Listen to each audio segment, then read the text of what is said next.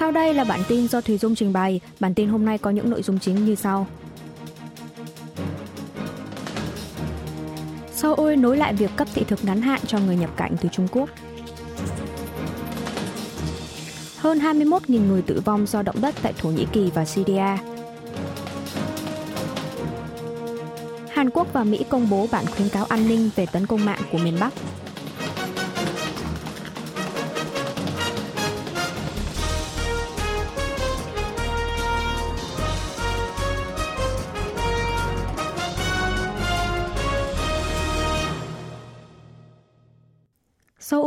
Lại việc cấp thị thực ngắn hạn cho người nhập cảnh từ Trung Quốc. Trong cuộc họp Ủy ban Phòng chống tai nạn và Quản lý an toàn Trung ương ngày 10 tháng 2, điều phối viên Ủy ban này kiêm Chủ tịch Ủy ban Quản lý an toàn và thảm họa thuộc Bộ Hành chính và An toàn Hàn Quốc Kim Song-ho cho biết, chính phủ sẽ dỡ bỏ quy định hạn chế cấp thị thực ngắn hạn cho người nhập cảnh từ Trung Quốc từ ngày 11 tháng 2. Ông Kim nhận định tình hình dịch bệnh COVID-19 tại Trung Quốc đã qua giai đoạn đỉnh điểm và dần đi vào ổn định – Cụ thể, tỷ lệ người nhập cảnh từ Trung Quốc dương tính với COVID-19 gần đây đã giảm xuống mức 1% và không phát hiện biến thể mới từ những người này. Seoul cũng xem xét từng bước nới lỏng các biện pháp phòng dịch đối với người nhập cảnh sau khi cân nhắc tình hình tổng quan. Điều phối viên Kim Song Ho cũng nhận định số ca mắc COVID-19 mới tính đến 0 giờ ngày 10 tháng 2 tại Hàn Quốc là khoảng 13.000 ca, ghi nhận mức thấp nhất kể từ sau 32 tuần. Số ca nặng đang nhập viện điều trị liên tục giữ mức 200 người trong suốt 5 ngày qua, số ca tử vong là 17 người. Con số này chứng tỏ tình hình dịch bệnh tại Hàn Quốc vẫn đang trên đà giảm. Mặc dù chính phủ đã dỡ bỏ quy định bắt buộc đeo khẩu trang trong không gian kín từ ngày 30 tháng 1. Tuy nhiên, tỷ lệ tái nhiễm COVID-19 vẫn tăng trong 13 tuần liên tiếp kể từ tuần thứ tư của tháng 10 năm ngoái. Nguyên nhân được cho là do người từng tiêm phòng hoặc nhiễm COVID-19 bị suy giảm hệ miễn dịch, theo đó, Chủ tịch Kim kêu gọi những người có nguy cơ lây nhiễm cao, bao gồm người trên 60 tuổi, có khả năng trở bệnh nặng, tiêm phòng vaccine cải tiến mùa đông trong thời gian sớm nhất để ngăn ngừa tái nhiễm. Hơn 21.000 người tử vong do động đất tại Thổ Nhĩ Kỳ và Syria Hãng thông tấn AFP của Pháp và đài CNN của Mỹ ngày 9 tháng 2 giờ địa phương đưa tin số người tử vong do trận động đất đã tăng lên thành 17.600 người ở Thổ Nhĩ Kỳ và hơn 3.370 người tại Syria, tổng cộng hơn 21.000 người. Hơn 78.000 người đang được điều trị trong bệnh viện tại hai nước. Quy mô thương vong nói trên vượt xa trận siêu động đất và sóng thần miền Đông Nhật Bản xảy ra vào năm 2011. Vấn đề đặt ra lúc này là khu vực bị thiệt hại do động đất quá rộng, nên việc nắm bắt quy mô thương vong về người không hề dễ dàng. Thậm chí trong giới chuyên gia còn có ý kiến cho rằng số người bị vùi lấp trong các tòa nhà bị đổ sập do động đất có thể lên tới tối đa 200.000 người. Hiện tại, thời tiết tại Thổ Nhĩ Kỳ vẫn đang lạnh sâu dưới 0 độ C. Thời gian càng trôi đi thì hy vọng cứu thêm được các nạn nhân còn sống sót trong đống đổ nát lại càng trở nên mong manh. Mặc dù đã qua thời điểm vàng, nhưng đội cứu hộ đến từ các nước vẫn đang tích cực chạy đua với thời gian. Nhiều kỳ tích vẫn đang xảy ra. Tuy nhiên, công tác cứu hộ vẫn đang diễn ra khó khăn do hơn 1.000 lột dư chấn và cái lạnh khắc nghiệt. Điều quan trọng hơn cả là tình trạng thiếu trang thiết bị trầm trọng. Ngay cả những người sống sót sau trận động đất thì lâm vào khủng hoảng do mất nhà mất cửa. Tổ chức Y tế Thế giới WHO ước tính có khoảng 23 triệu người bị ảnh hưởng từ trận động đất lần này. Họ lại đang gánh tai ương lần thứ hai là cái lạnh, đói và bệnh tật. Chủ tịch Đảng đối lập Lee Jae-myung tiếp tục trình diện tại Viện Kiểm sát.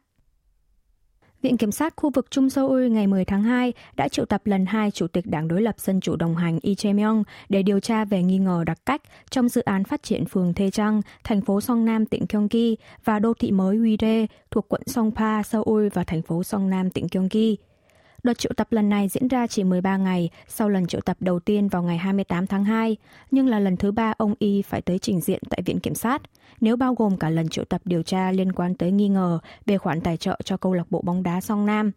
Chủ tịch Y lên án chính quyền đương nhiệm hoàn toàn thờ ơ với dân sinh, lại đi huy động mọi nguồn lực của Viện Kiểm sát Chính trị để triệt hạ đối thủ chính trị, gán tội cho bản thân mình. Các công tố viên cáo buộc ông Y tội biện thủ và vi phạm luật về phòng chống tham nhũng. Chủ tịch đảng đối lập bị cho là đã đặt cách cho các doanh nghiệp tham gia dự án phát triển phường Đê Được các doanh nghiệp này hứa sẽ phân chia 42,8 tỷ won, 33,8 triệu đô la Mỹ, khiến thành phố Song Nam không thu hồi được lợi nhuận từ việc phát triển. Viện Kiểm sát tự tin có đầy đủ chứng cứ có thể chứng minh được những cáo buộc liên quan tới ông Y. Do đó, dự kiến các công tố viên sẽ có thể truy tố ông này ngay sau khi kết thúc điều tra. Mặt khác, Viện Kiểm sát cũng đang xem xét gộp nghi ngờ liên quan đến câu lạc bộ bóng đá Song Nam với nghi ngờ về hai dự án trên để đề nghị tòa án ban lệnh bắt giam lãnh đạo đảng đối lập. Trong khi đó, Đảng Dân Chủ đồng hành chỉ trích cuộc điều tra của Viện Kiểm sát là điều tra có chọn lọc, chỉ chĩa mũi giáo điều tra vào ông Y, trong khi làm ngơ các thẩm phán, công tố viên khác có dính líu tới vụ án. Ngược lại, Đảng Sức mạnh Quốc dân thì yêu cầu ông Y dừng đóng vai nạn nhân mà hợp tác với cuộc điều tra của Viện Kiểm sát. Đảng Sức mạnh Quốc dân công bố danh sách rút gọn 4 ứng cử viên tranh chức Chủ tịch Đảng. Chủ tịch Ủy ban Quản lý bầu cử đảng cầm quyền sức mạnh quốc dân Yu Hương Su ngày 10 tháng 2 công bố danh sách rút gọn các ứng cử viên tranh cử chức Chủ tịch đảng tại Đại hội Toàn đảng diễn ra vào ngày 8 tháng 3 tới đây, gồm 4 người là Kim Ki-hyun, An Choi-su, Chun Ha-ram và Hoàng Kiều An. Danh sách trên được căn cứ theo kết quả vòng bầu cử sơ bộ theo hình thức thăm dò ý kiến tiến hành với 6.000 đảng viên thu phí trong vòng 2 ngày 8 và 9 tháng 2. Tuy nhiên, Đảng Sức mạnh Quốc dân không công bố thứ hạng hay tỷ lệ ủng hộ của mỗi ứng viên do có thể ảnh hưởng tới vòng bầu cử chính thức. Ngoài ra, danh sách rút gọn được công bố còn bao gồm 8 ứng cử viên tranh cử chức ủy viên tối cao đảng, 4 ứng cử viên tranh chức ủy viên tối cao thanh niên. Đảng Sức mạnh Quốc dân sẽ tổ chức tổng cộng 7 buổi diễn thuyết tranh cử trên toàn quốc, bắt đầu từ đảo Jeju vào ngày 13 tháng 2 tới. Bốn ứng cử viên tranh chức chủ tịch đảng sẽ tham gia vào 4 buổi tranh luận trên truyền hình.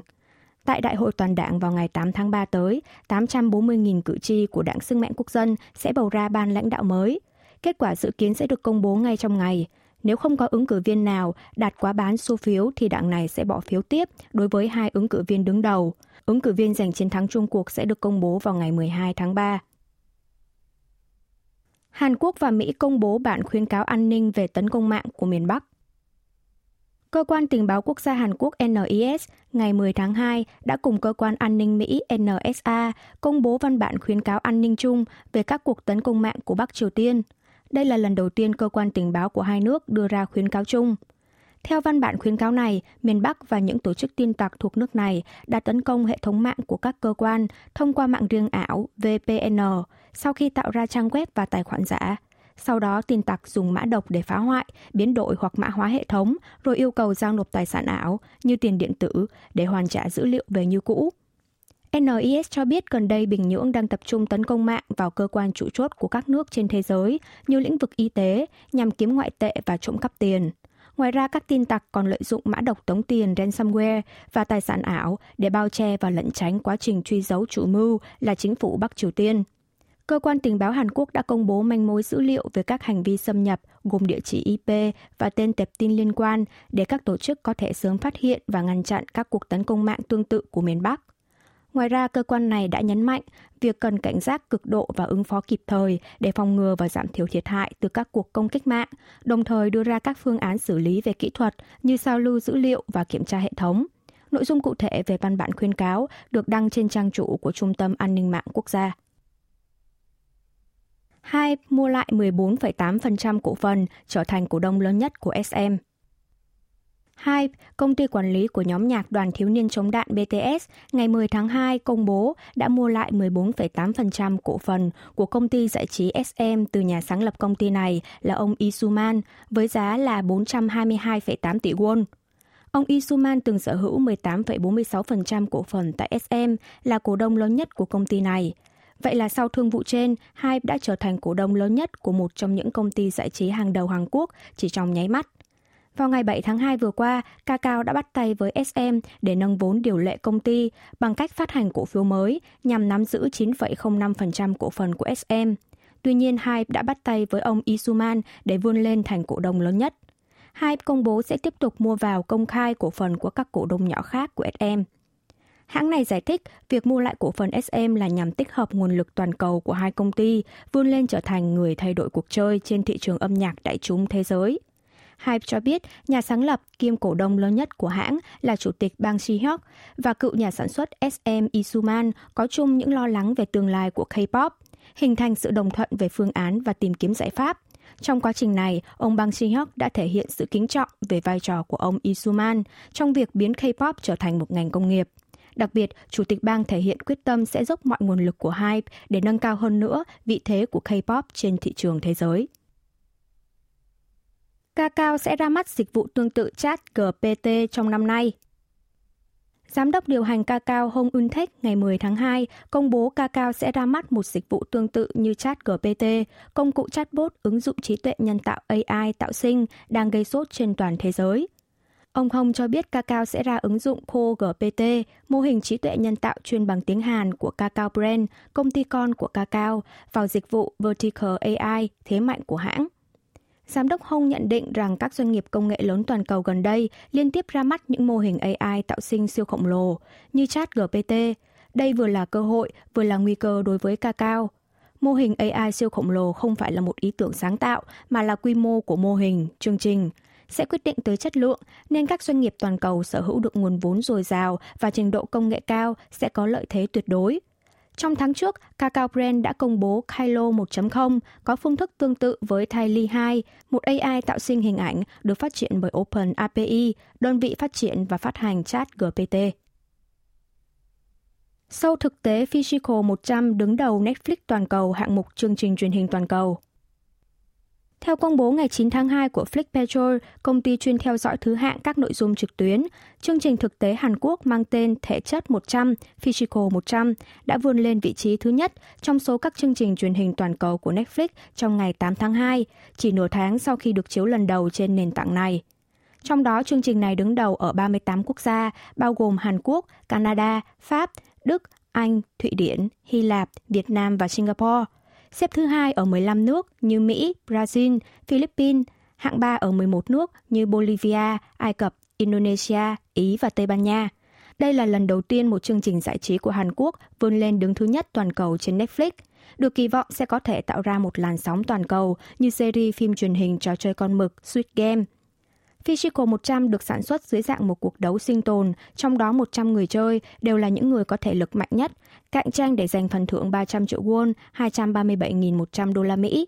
Trong số những người chơi có nhiều vận động viên nổi tiếng như võ sĩ đô vật tự do Chu Song Hun, ông hoàng thể dục dụng cụ Hàn Quốc Yang Hak Sơn, vận động viên Yun Song Bin từng giành huy chương vàng môn trượt ván lòng mắng nằm sấp tại Thế vận hội mùa đông Pyeongchang 2018.